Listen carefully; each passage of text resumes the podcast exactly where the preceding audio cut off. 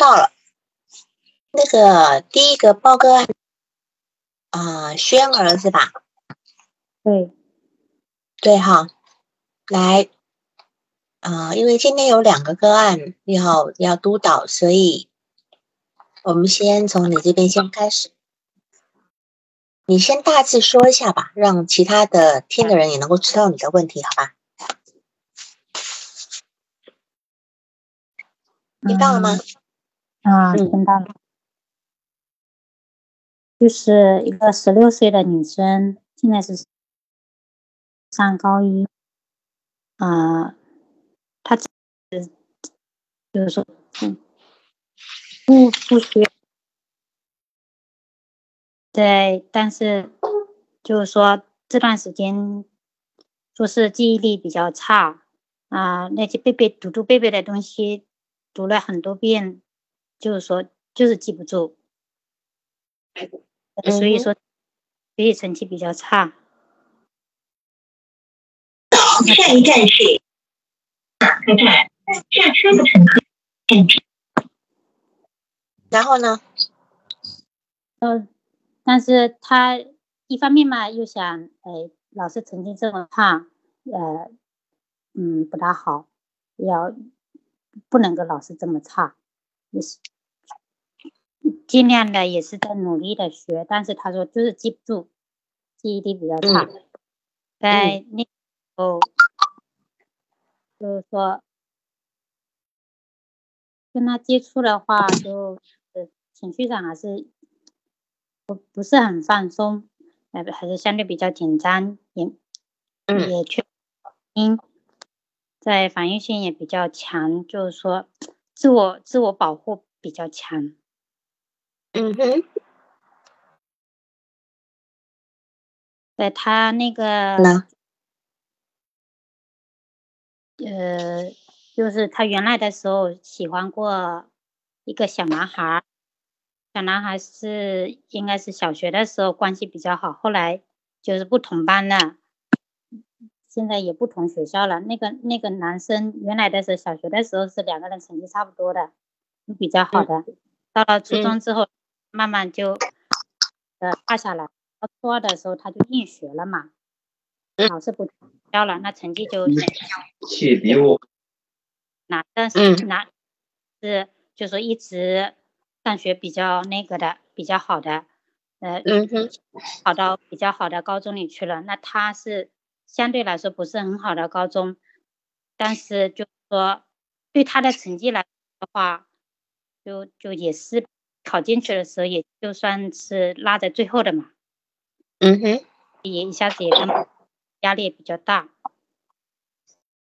在那个男生是说要学习，就是说他是表白了，但那个男生是相对来说是拒绝了，拒绝了，但偶尔还是会跟他联系，所以他就一直放不下这个事情。谁跟谁联系呢？那可一般的话是那个女生跟那个男生联系嘛，那就是说可能是男女生给他发了十个信息，那个男生会回一两次，嗯哼，所以这个女生就一直就放不下嘛，嗯哼，在其他的就是学习上的话就跟跟上去比较难，因为。上课的时候，老是会走神、发呆，嗯嗯，记忆力嘛，自自己觉得记忆力怎么那么差？边上的那个读两遍就会了，但是他可能读了七八遍，就是没记住。在老师是会批评他说：“哦，呃，读嘛，看你在读，但但是就是说怎么就背不下来呢？是不是一点都没用心？”他就觉得屈，在同学也会说他，哎呦，看你还好像很那个一样的，但老老是成绩那么差，也会嘲笑他嘛。嗯，在他晚上就是说，嗯，有时候很很多时候他就会肚子痛。嗯，肚子痛的时候就嗯就会咬自己，就是说转转移那个痛嘛。我咬然后或者咬自己的舌头啦，或者打瞌想打瞌睡的时候，他自己意识到想打瞌睡的时候会咬自己手臂啦。嗯在平常的时候呢，会老是会咬手指头的。嗯对，上次有一次说是那个老师，就是说看他没背掉，打了一下他，他就跟那个妈妈说，这这不行的，老师打我，我一定要把他打回来的。嗯，呃，那这句话是他告诉你，还是他妈妈说的？他妈妈，嗯哼，呃，你你继续说，嗯那就是说，在学校里不是不能用手机嘛？回到家里嗯的，说一定要用手机，就手机就不离手了。嗯，这样的话就玩游戏啦、聊天啦、看漫画啦、看小说啦那些。在有时候在家里如果上网课的话，一边上网课一边拿着个手机在那里聊天，那嗯他就有时候就不那个嘛，就就会把手机拿过来，那他就会大吵大闹了，有时候就会嗯扔东东西。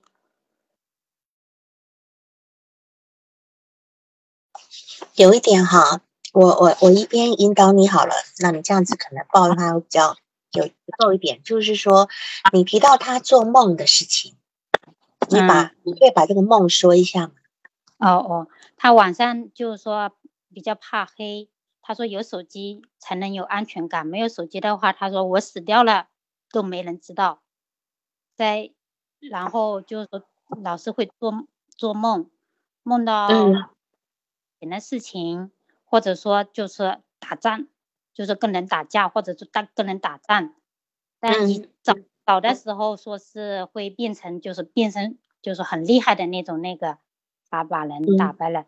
哎，后面是近期是好像就是说等到他想就是说别人的武器比他更厉害，总是把他灭嗯，灭了。所以他在里面是都被打败的是吗？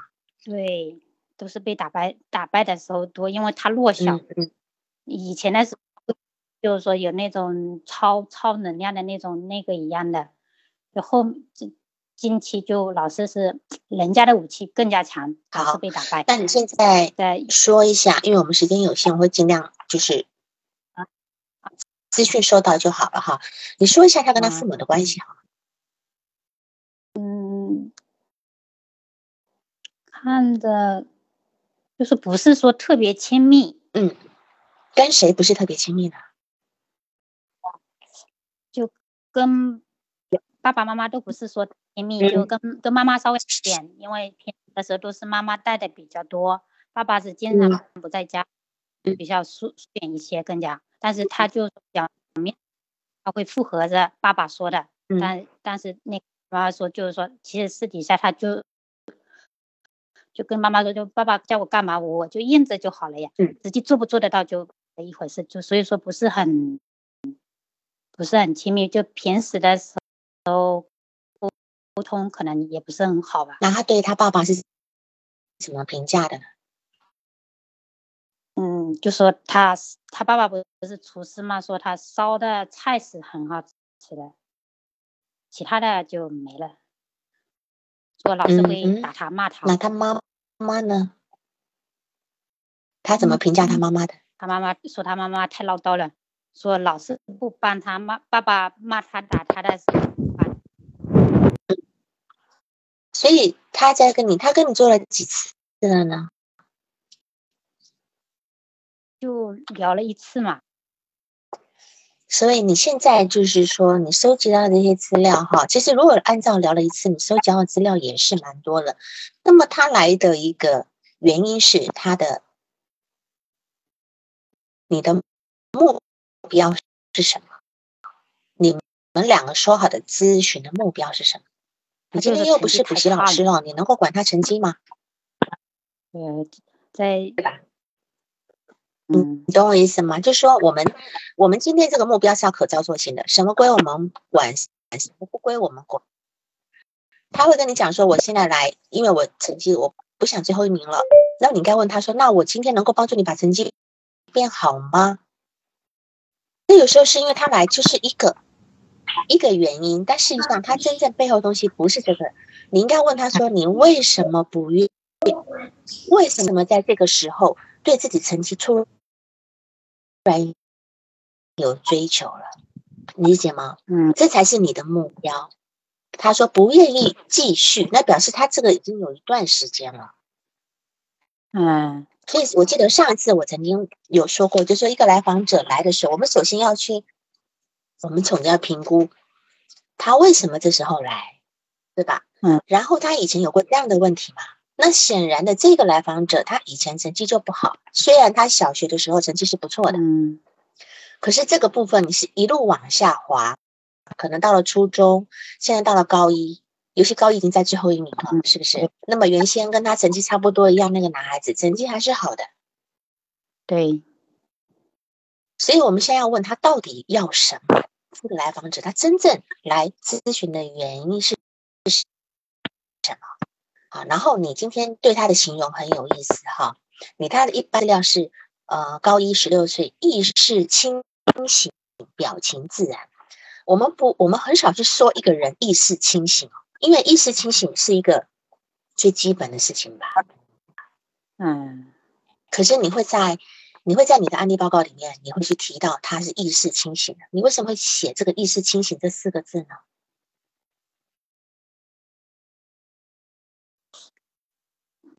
为什么？我我也说不知道哎，我觉得一定有的。就是说，我现在不是在考你哈，我只是在呃让你能够自我觉察，就说，诶，我怎么突然会告诉这个孩子意识清醒？那意识清醒不是一个人最基本的吗？对吧？嗯意识不清醒的话，不就是精神分裂或者其他各各种问题了吗？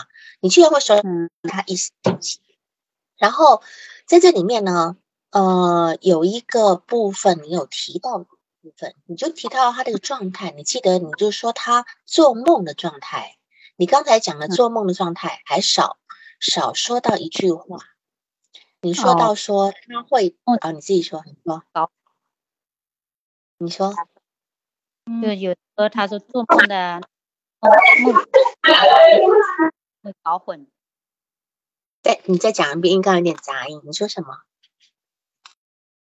就是他有时候做梦的东西跟现实的东西有时候会搞混，就做梦梦见的东西以为是现实发生的东西。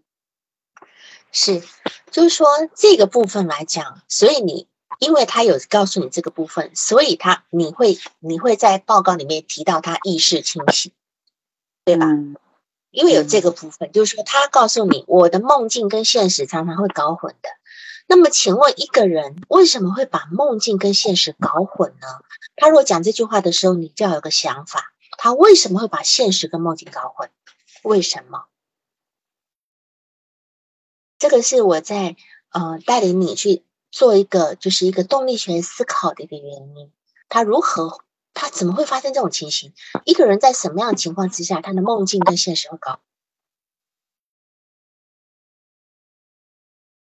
就是我们用最简单的想法来想，因为他他他，我我就我就读一段段你说的话哈，就是呃，他就是因为呀学习压力很大，记忆力很差，老是被同学耻笑，在意别人的评价，会精神紧张，不知所措，怕黑，多梦易惊醒，然后就是呃，以前常常常梦到以前的事情，或者是战斗片，后会把梦境跟现实搞在一起。好了，这就是你你对于他这段叙述。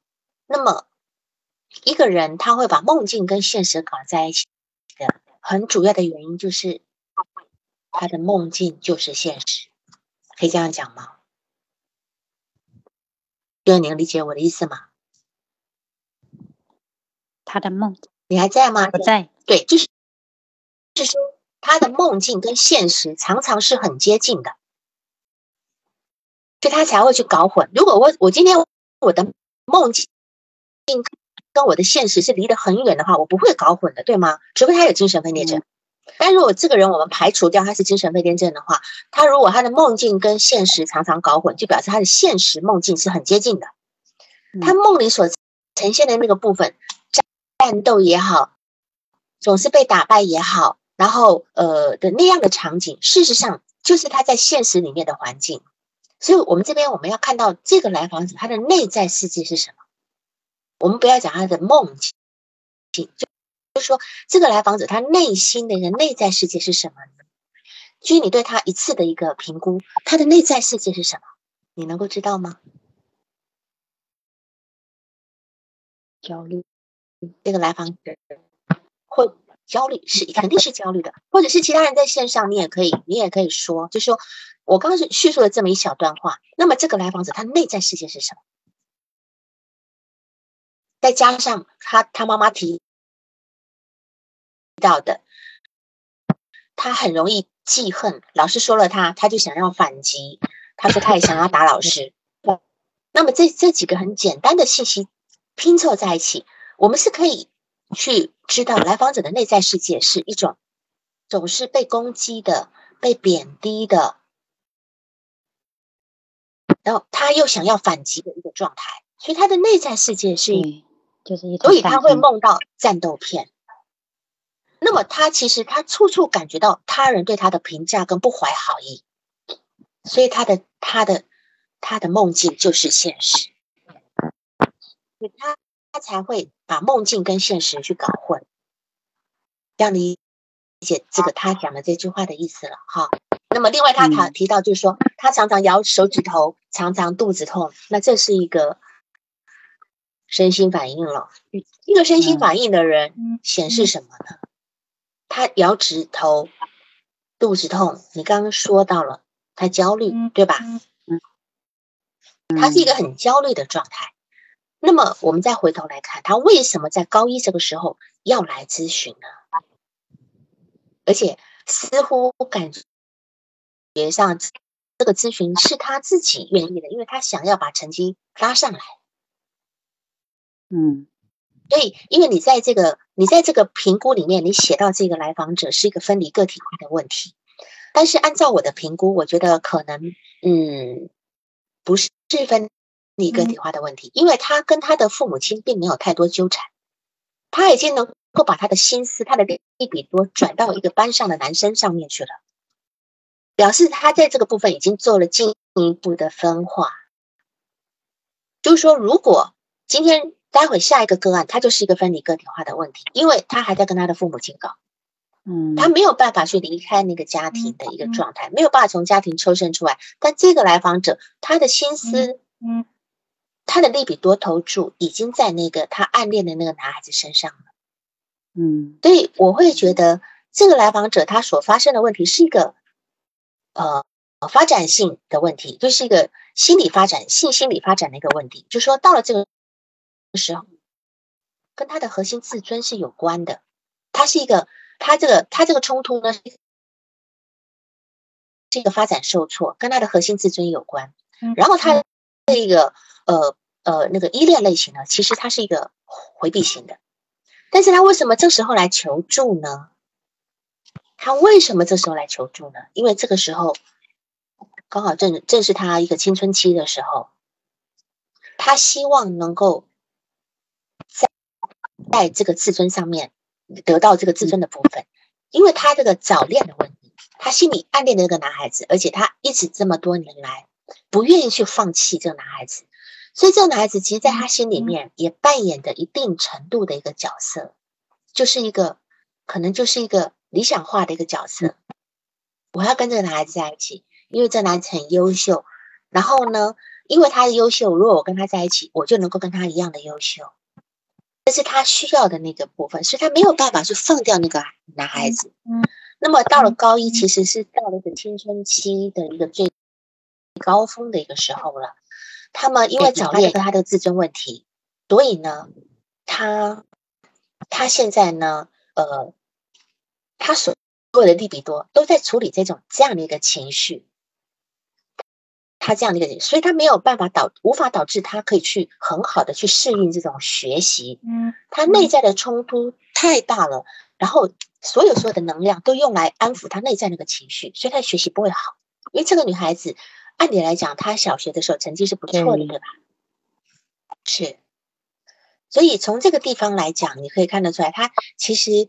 呃，你你你是不是在问他很多事情？我我我现在跟可能跟第二个案有点搞混。你在问他很多事情，他不知道是吗？还是怎么样？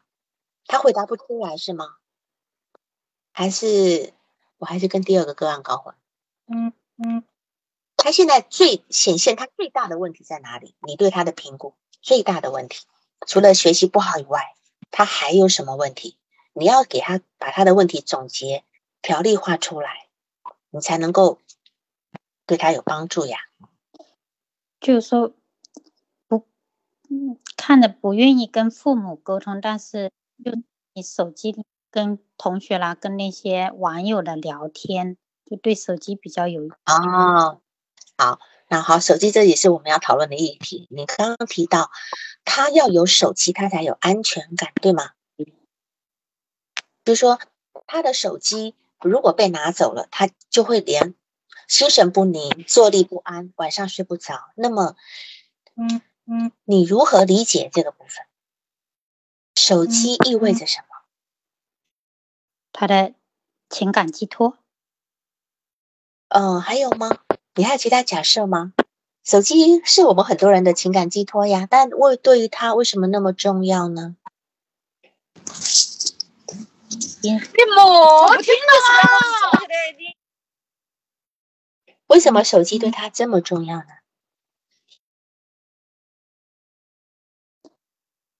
那里面有他的心理需求。什么需求？我一步一步的去问你的时候，其实就是引导你去理解这个来访者哈，因为毕竟督导就是这个样子的嘛。嗯，我们刚才已经说到了这个来访者，他的内在的世界是一个战场。对吧？对，他得不到父母的一个支持理解，同学贬低他、嘲笑他，他的成绩也上不来，自己无能为力的如一滩烂泥一样，他自己上不来。他现在找到你了，找到你，他其实你可以成为他一个精神支持，你可以成为他一个安全岛。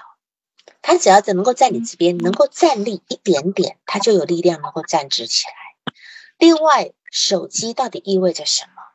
因为他今天的一个现实世界都是很糟糕的，但是手机是不是可以带领他到另外一个空间去？嗯，那那个会是一个什么空间？你觉得呢？就会给他力量，会给他自尊，会给他支持，会给他安全感。对，就是说，他今天在现实世界里面，他没有办法从任何人的那边得到一种尊严，对吧？但是在手机这个部分，因为这毕竟是一个呃三度空间嘛，哈，是一个是一个虚拟世界，他可能可以在这个地方可以去塑造一个他的理想自我，在这个手机里面，他能够得到一个理想自我，他能够得到从这个地方得到一个尊严。没有手机以后，他的这个人什么都不是，对吗？你去评估他的现实的一个支持，一个社会支持，什么都不是。但是手机可以给他有这个部分，因为我本来就想问你，他今天拿了个手机，他到底在做什么？那你刚刚提到他跟网友在聊天是吗？对。还有吗？最主要是跟网友聊天，还有吗？网网友聊天，在玩游戏。嗯，他游戏打打的怎么样？那种。游戏，对，所以我们，嗯，所以我们是不是就可以假设，事实上他在他在他在手机里面呢，可以得到一种，可以得到一种呃，就是一种我们刚讲的尊严，还有他一个幻想的世界，还有他一个很理想的美美化过的一个自己，也是他很想要达到的那个状态。这是他现在还能够对他能够支撑的一个作用，但是这是一个假象，很危险的一个假象。那么也可能会造成他现实跟虚、现实跟虚幻会会慢慢慢慢混淆的一个原因。好，那么有很多人有一些什么手机上瘾啊什么的，通常都因为手机带给他另外一种我们不清楚的一个价值感，他才会对这些东西上瘾。因为这个东西有他赖以生存的那个需求在，所以这个地方我们也理清楚了哈，就是他这个呃手机的一个问题。然后他在班上的人际交往如何呢？有提到吗？人际交往，他他说在班上也也不大跟人讲话，但是有有一两个同学好像就是说人人。比较好的，还还对他还是比较照顾的，就这样。对，这这这还算是一个好消息哈，就是说他在他在同学班上同学里面还不至于是完全孤立的一个部分，不是一个完全孤立的部分。这还就至少说这个孩子至少还有一点支撑在，所以这个这可能就能够支持他能够进进学校去读书的一个部分。虽然常常在学校里面，呃，就是没有力量，也听不懂。好，他至少还有这个，因为一个人如果所有的支撑系统全都没了，那是要垮掉的。好，那么你要切记，你因为你的督导目标是说，你如何能够帮帮他呃走出这个阴霾，对吧？嗯，你的意思好，那么这个部分你就知道，你的存在呢就是一个安全岛，然后呢，你就是他一个理想化的对象，你就是你就是要跟他形成一个新新的一个依恋对象。但是你跟这样的孩子在建立关系是需要一段时间的，需要一段时间。那么你首他首先要被你看到，好，然后我们再来提提一下你里面的一个问题。你提到就是说，老师批评他，你提到说老师批评他以后呢，他会记恨在心。嗯，然后你刚刚也提到他妈妈说他。他他想报仇，对吧？对。如果今天一个高中生有这样的一个想法，老师批评我们，然后我就会记恨在心，想报仇，我们就要评估他的一个人格水平了。正常来讲，哪个孩子不会被学校老师骂一骂的？总会的，对吧？除非这个老师是用一个非常非常伤自尊的方式，就是有点羞辱你的方式，好。但是，因为他讲你讲的是老师批评，并没有说特别的，因为他本来成绩也差嘛，总是偶尔会被老师说一下，对吧？那这样的一个状态来讲，我们评，我们从他这个现象来评估这个人的人格水平在哪里？就是说，一个嫉妒心强的人呢，他大部分都是属于一个偏执分裂状态。我在呃前之前的一个在讲了一些主要的一些。呃，主题是克莱因的理论嘛？克莱因的理论不是提到了一个偏执分裂位的状态吗？他的内在这个来访者，他的内在世界呢，是容易处在一个全好跟全坏的状态，他爱恨非常的分明，他会因为一件小事而抵触所有所有的事情，所以他今天对一个老师不高兴了以后呢，他就开始对这门课产生抵触，就故意不学好。他有时候会用这种东西来报复这个，就是会就说这是一个非常不理性的状态，因为学习学习是你个人的事情，可是他却会用这种方式，我们就可以知道这个来访者他这种偏执分裂会很很严重。那么这个偏执分裂位严重的人呢，事实上呢，他在看事情的时候，往往也是很两极化的。当他比如说他今天爱上一个小学同学的时候。他会很坚持的爱的这么一个人，当他恨一个人的时候呢，他也一样很难很难，他会分的，他很难去看到一个人，呃，有有缺点，也可能有优点，他也很难去看到老师批评他是基于某一种好意，希望他好，他很难。那在这个地方呢，你在跟他工作的的部分呢，你是可能时时要小心的去去呈现这个部分。当他在说这个事情的时候，你不要去反驳他，可是你呈现一些事实给他。你说：“哦，老师怎么说你的？那么老师这样说，你觉得合不合理呀？啊，就等等等等，你不要就说啊，你你这样好像呃，老师可能也应该是好一点，你就不要带这个指导性的东西，你把事实呈现给他看，嗯这样理解我意思吧？嗯，那么对于这个部分，你还有什么地方要想要讨论的吗？就怎么样能够快速的建立良好的关关？哦，可能很难有快速的，很难很难。这种嗯这种关系建立其实是很难的，而且尤其像他这种孩子，他那么有点他的不安全感，他事实上，嗯，他不，他可能因为你也是属于一个权威人物，你去看他，他跟所有的权威人物其实都关系不好哦，嗯，所以他你会感受到他对你是不信任的，对吧？对，防御性强的，他对啊，你写说他对你是嗯防御性强的，缺乏自信的，情绪紧张的，因为他没有办法信任你，在他的生活成长过程里面的几个权威人物都没有让他能够建立一份呃信任感。虽然这是他内在的部分，并不是说他的父母亲真的这么的糟，只是他的内在的部分，他所呈现的部分没有好的那个部分，这也是显现他分裂的部分。你理解我的意思吗？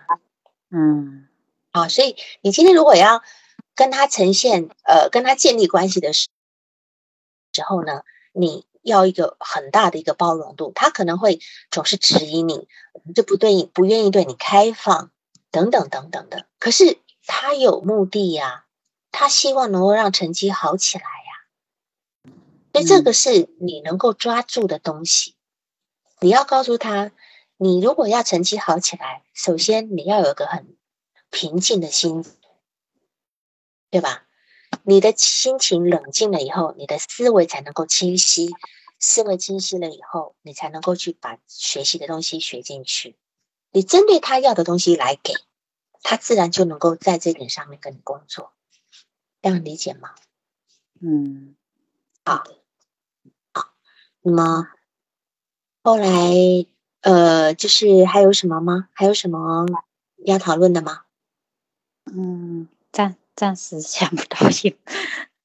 嗯，好，那没那要不然就我们就接下来第二个案例，好吧？第二个案例是谁？是叫做哎，老师，我在。哦哦哦哦，好，好，你大致说一下，让其他的同学也能够知道，好吗？好的，那我简单说一下，呃，这个情况啊，她是一个十七岁的高三女生，然后呃，独生子女，是我朋友的女儿，但是我跟她从来没有见过面，然后我们咨询的话也是以电话咨询的方式，嗯。现在是已经进行了三次，然后这个周六是约的第四次。嗯。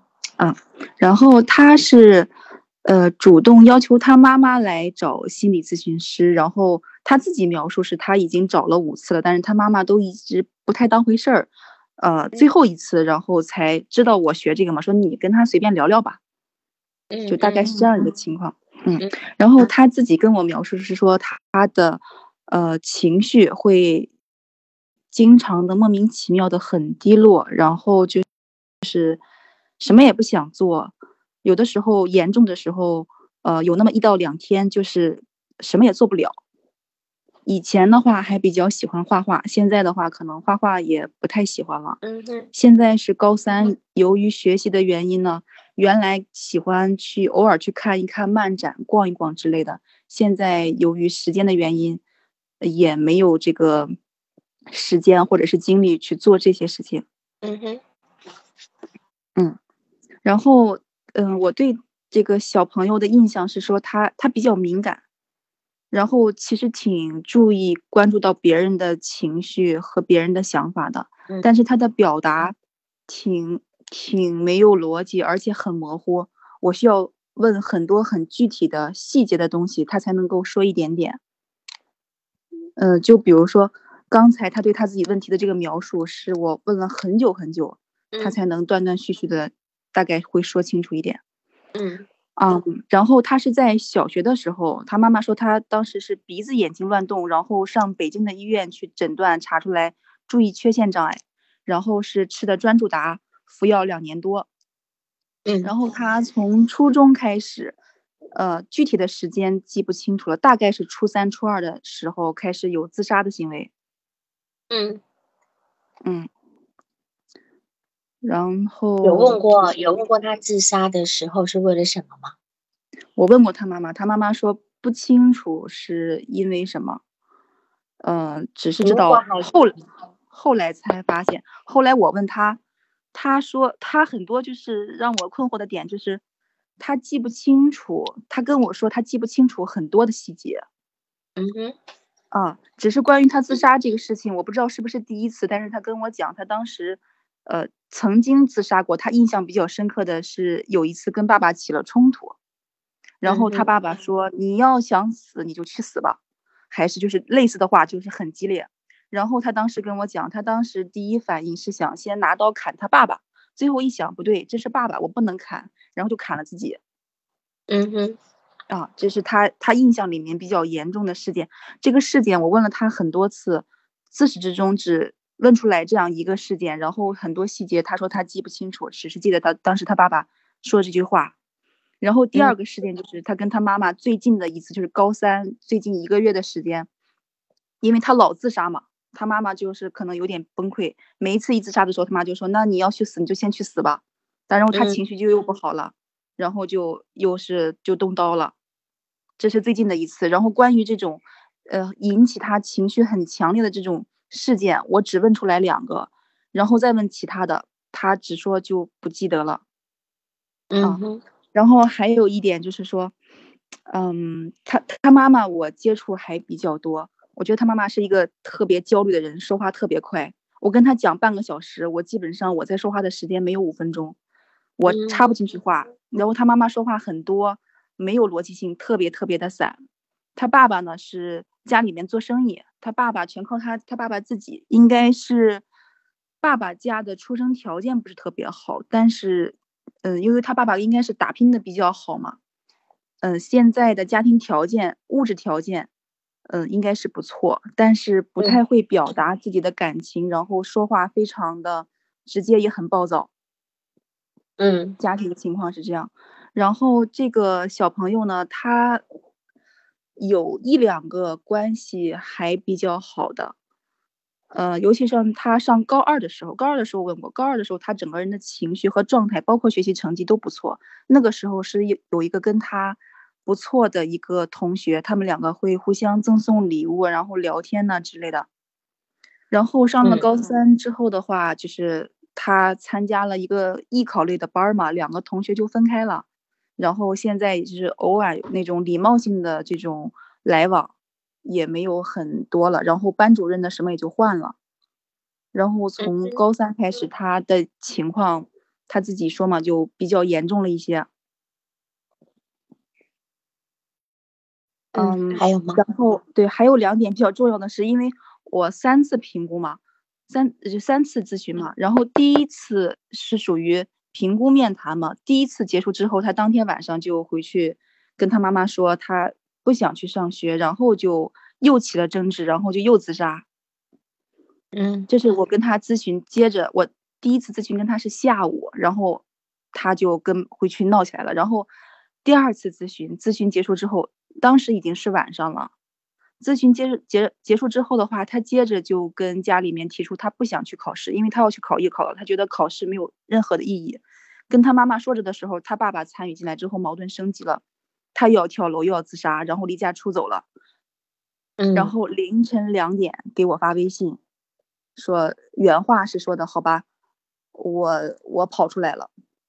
嗯，我正好当时没睡，我就很焦虑，然后我就介入了，给他发微信，给他妈妈打电话，最后调和好了，他跟着他妈妈回去了。这是第二次咨询之后，所以我就，哎呀。就有点那个什么啊，然后但是这这两次，因为一开始他妈妈讲他有自杀的这种行为嘛，所以这两次每一次做完之后的话，我都让他口头承诺了，呃，不自杀嘛。然后但是他当天晚上就都是违反了嘛，相当于，嗯啊，第三次咨询之后，我让他给我手写了一个不自杀协议书，然后签上他的名字，发给我了。第三次咨询之后，到现在的情绪还比较好，暂时是没有什么事情发生。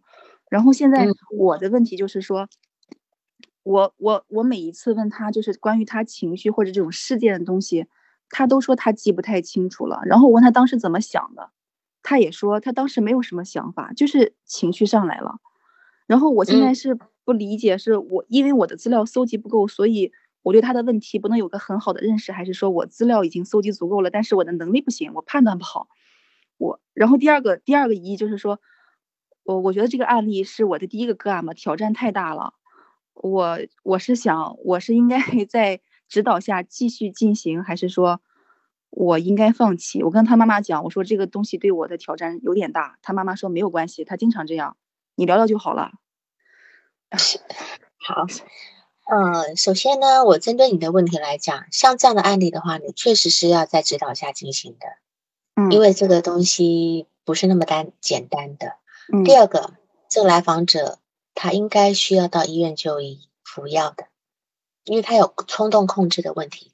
虽然他的妈妈说反正没关系，他每次都这样，但是这个家庭呢，除了你跟这个孩子在个人做咨询以外，这个家庭是需要一个家庭治疗的，因为嗯。这个孩子他只有用这种方式，要死要活的方式，他父母才能看到他。我们我们我们来看一下这个这个你在刚刚归纳的这个对于这个来访者的第一个印象，就是说敏感，但是表达不清晰。那么我们如果对一个来访者说他表达不清晰，意味着什么呢？意味着第一个，他的思维不清晰，他不知道如何把自己的想法说出来，对吧？第二个是他很少用一个语言来表达他的想法。或者他的想法很少用语言表达出来，可以让人另外一个人听到，就没有人能够去愿意去听，或者能够有这个管道，所以这个部分他就会他就会变成一个表达不清晰的。然后你又给我一个资料是什么呢？他妈妈是一个很没逻辑的人，讲话很没有很着急，很没逻辑。爸爸是。爸爸是一个非常急躁的人，然后又没有很难沟通。请问这样两这样两个父母，这么一对父母所养出来的孩子，能把能够把话说好吗？对不对？嗯对，妈妈自己本身都没有逻辑，都插都插不进去了。你说这个对于你的这个样子了，一个孩子在他面前能讲话吗？就没有，就没有话，没没有没有。机会去表达他自己那个部分，所以这孩子小时候曾经被诊断为一个叫做注意力缺陷障碍，对吧？对，注意力缺陷障碍的一个状态呢，其实我我评估来自这个地方，因为这个来这个孩子今天他都如果没有机会去发言，他没有没有人听我说话的话，他其实就没有办法表达。他今天再怎么集中注意力有用吗？没有用的呀。你理解那意思吗？他所有事情都是父母这么说了，干嘛干嘛。现在是能够去用争吵的方式，以前小时候是没有办法的。所以有很多孩子，他为什么注意力会有缺陷？因为父母亲的声音太大声了。今天他在做这件事情，妈妈就有这个意见；他做那个事情，妈妈又有那个意见，总是毫无逻辑的转来转去的，孩子就没有办法把注意力集中在一件事情上面。这是一个家庭造成的一个孩子的一个无法主动集中注意的原因。当然，在吃那种药，其实是其实很很对孩子的一个大脑发育是其实是有伤害的哈。但是他有一个还不错的点，就是说他今天主动要找咨询师，而且他讲了五次，他妈妈才找到一个哦有认识的人。如果没有认识的人，是不是就不管他了？所以你是知道他的声音有多么的微弱，想要做一个正常表达是没有人接的，那么他只好用自杀，用用这个方式来让家里听到他的声音。所以这个部分事实上是必须做家庭治疗的。如果他今天家里的父母的一个跟他的互动方式没有改变，他的这种方式就会一直被强化。而且他现在想死的心，他妈妈还不在意呢，总说他今他就是老老是这个样子。嗯但是今天他妈，他妈可以，他妈可以不理会他这个状态，你能够不理会吗？对吧？你嗯的良心也过不去的呀。然后我们再来看他的那种生活的一个事件哈，他为什么高三才来？这个一直都是我要问的问题。为什么这这个来访者高三才来做咨询？你的评估呢？你说你前两次做评估，这一点是一定要评估的。他呃，我我确实没有问问这个问这个问题，然后他是说他呃之前跟他妈妈说过很多次他要找，但是他妈妈都忽略他的问题。啊、还有就是说，刚才老师您说这个特别对，就是他之前我跟他聊的时候，他提到过，他说我每一次跟我妈妈讲，他似乎都听不懂我在讲什么，我要讲很多遍，然后过了几天，他突然间又问我，哎，你怎么回事？你什么什么什么的，就是说都没有人在听我说话，就他直接自己还是表达这个出来了，但是他，嗯，对，他确实我没没有问他，他为什么是现在才？他应该是很早就需要，但是他妈妈没有关注他。应该这样讲吧，就是说，你也可以讲十次才咨询的呀，也可以讲十五次要找咨询师才咨询，为什么五次之后来咨询？对吧？这个部分我是有一个呃假设哈，因为他嗯现在高三嘛，你刚提到他高二有个关系不错的同学，这个嗯同学，这个同学其实是对他的支撑力很很好的。他如果能够跟这个同学继续的交往下去的话，他的症状会变好，因为他这个部分呢，有一个就是我们在自体心理学讲的那个部分，叫做一个叫做孪生的静谧。他能够找到跟他能够听得懂他话的人，能够在这个地方慢慢慢的把这个部分给建立起来，然后让这种一个肢体客体一个比较好的一个经验能够产生。好，大家互相赠赠赠送礼物、聊天，其实这是一个很棒的感觉。虽然就说我们一个人一生中是有好几次能够修复的机会，最初的第一个阶段，呃，夸大静音那个部分，就是母亲如果不能够满足我们这个理想化夸呃夸大经营这部分的话，我们可以从一个理想化人物去找。如果这个部分还没有，我们至少还可以从孪生的部部分去找，就是说你先找到一个同才的团体，这个嗯同台的嗯团体给你很多的支持，给你很多的一个呃能够包容跟接纳，你也能够有再一次的修复机会。等于说，这个来访者他在高二的时候有那么一个同学，就表示到他跟人的接能连接能力还是可以的，但还是到了高嗯，但是到了高三就不行了，为什么？嗯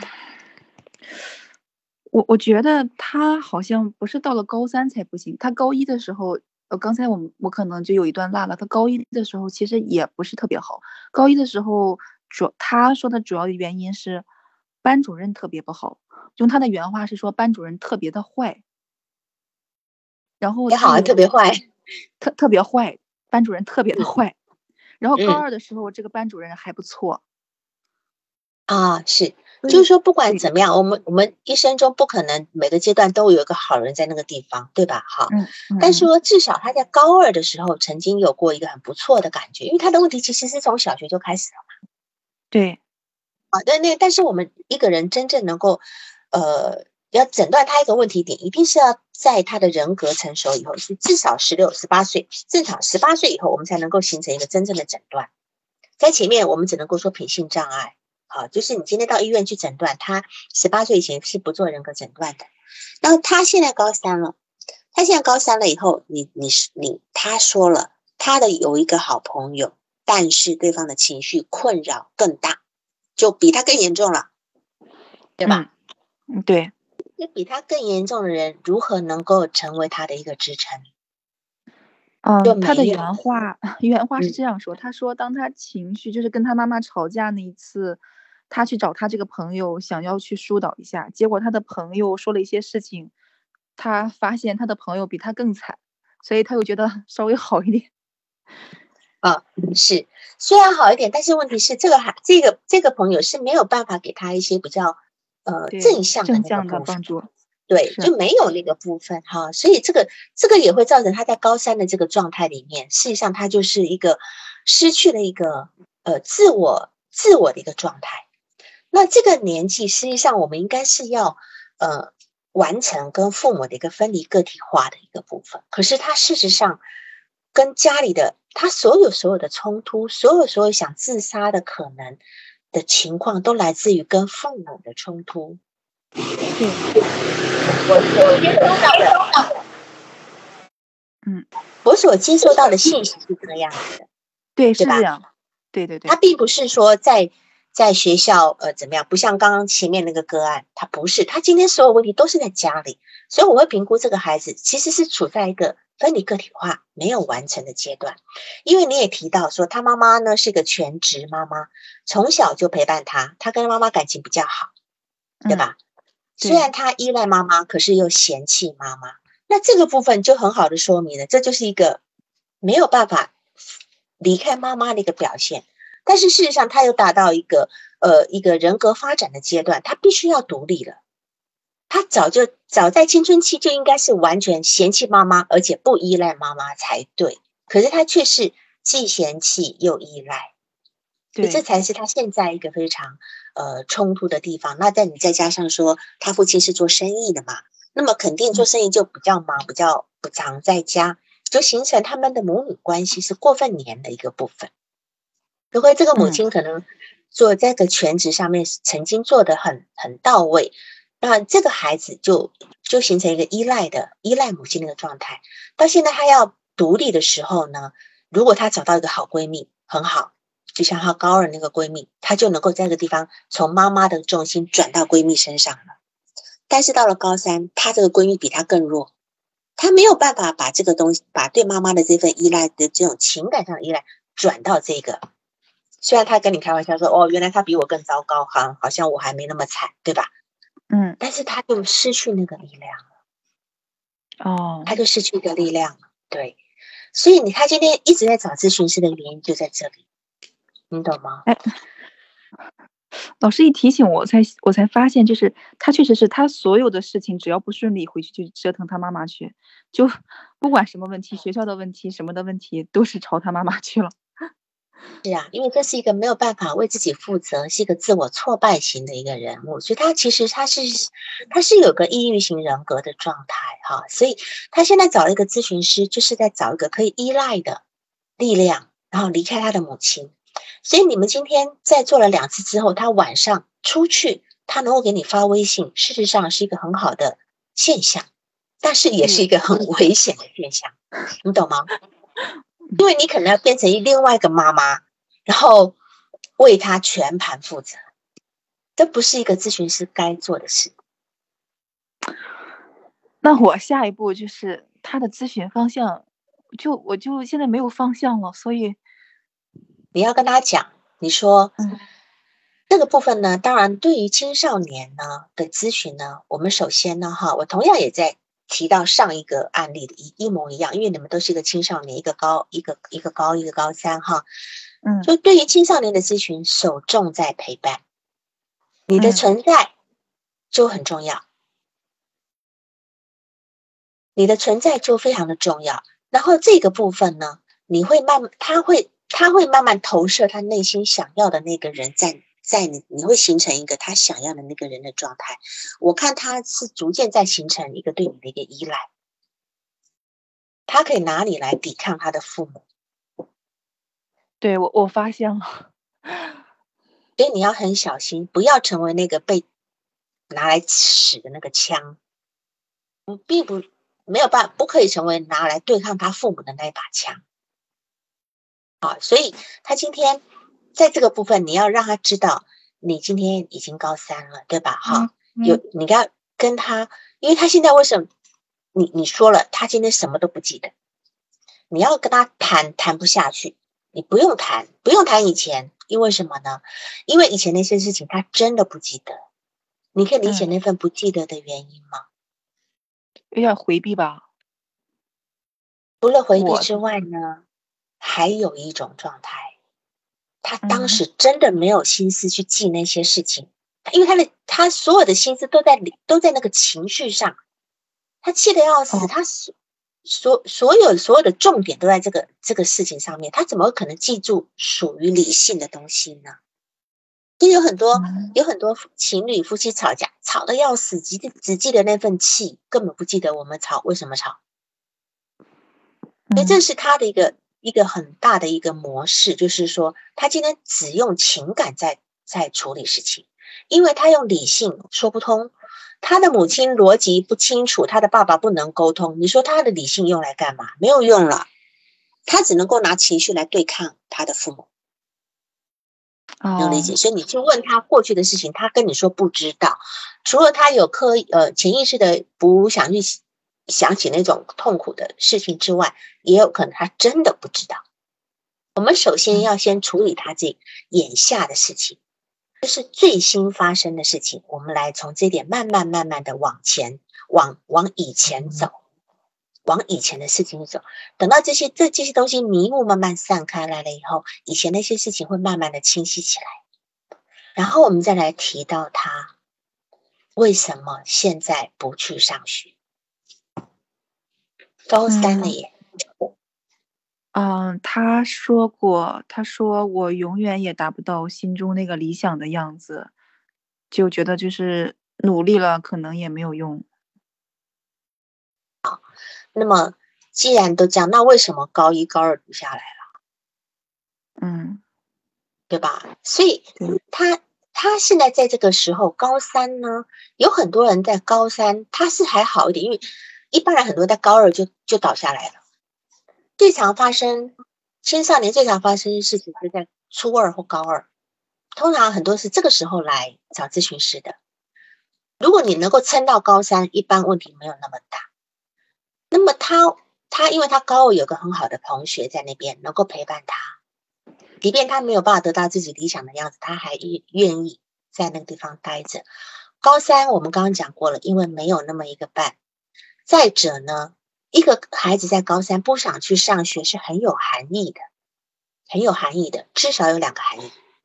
首嗯先呢是退行，懂我意思吗？首先是退行，退行，因为你今天跳过高三的这个阶段，你就是迈入一个成年人了，哦对吧？你看在这边，我就是因为我确实有很多人，很多那种抑郁症人，他就他就停留在高中阶段，怎么都没有办法完成高中的高中部，就就辍学了。嗯他永远停留下一个我不需要长大的阶段，我永远需要你们为我负责的阶段。他今天跟他父母不就是这个样子吗？对对他如果今天考完试了，当然这都是潜意识的部分哈。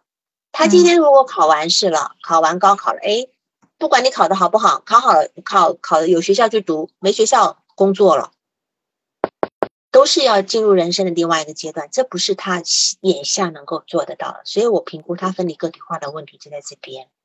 另外还有一个不是他的问题，但是我也要讲一下，就是说一个孩子在高三，他没有办法继续读的这个部分，有一种是发展上的冲突，就是在重大的一个考试前面让自己挫败，这跟俄狄浦斯的冲突是有关的。当然，这个不在我们的议题里面，以后以后有有碰到这样案例，我再来谈。就是我们常常面临一个挑战的时候，我们就让自己在那个紧要关头就就趴下了，永远没有办法去越过。那那个是一个叫做阉割焦虑的部分。什什么焦虑？老师没没听清楚。阉割焦虑，阉割焦虑哦，阉割焦虑。对，但是这个不是你不是你来访者的问题，只是说我刚刚只讲说，一个高三的孩子不能够去完成他高高中的学业，去参加那样考试，有两种可能，一个就是这个你的来访者这个东西，他不能够去完成他人生的一那个阶段责任，他此时产生的一种退行状态。另外一个就是阉割焦虑所造成的一个在考在重大考试面前的一个挫败，这是另外一种可能性。嗯，好吧。好，谢谢老师。好，那么嗯你这边还有什么？还有最后一个，啊，你说就是他他是不是有点现在抑郁了？就是抑郁很厉害呀。对啊所以，我跟你讲，他要去，他要去精神科。你你跟他讲，你要跟他妈妈讲，要去精神科做诊断。然后呢，他们家最好再找另外一个咨询师做做家庭治疗，至少做个几次。因为这个父母的一个互动方式，会把这个孩子逼到某一种崩溃边缘。这个问题，我很含蓄的问过他，我说你对抑郁这个问题怎么看？他说他很抵触吃精神类的药物。你是指孩子吗？还是父母？孩子，这是孩子，因为他他的信息吧，他不知道从哪得了一些信息，应该是跟他那个比他还抑郁的那个同学得到了一些信息，说他们有另外一个同学吃药会吃成傻子。我我简单哦给给他就是纠正了一下，但是他对这个东西好像是似乎听了这个事件对他打击啊或者说印象比较深，他还比较抵触，所以我就没有跟他再再聊他这个抑郁的话题。然后他妈妈坚持强烈要求说，你千万不要跟他讲他抑郁，如果你跟他讲了之后，他会借着他的这个抑郁跟我们闹个没完没了，说他得病了怎么样怎么样。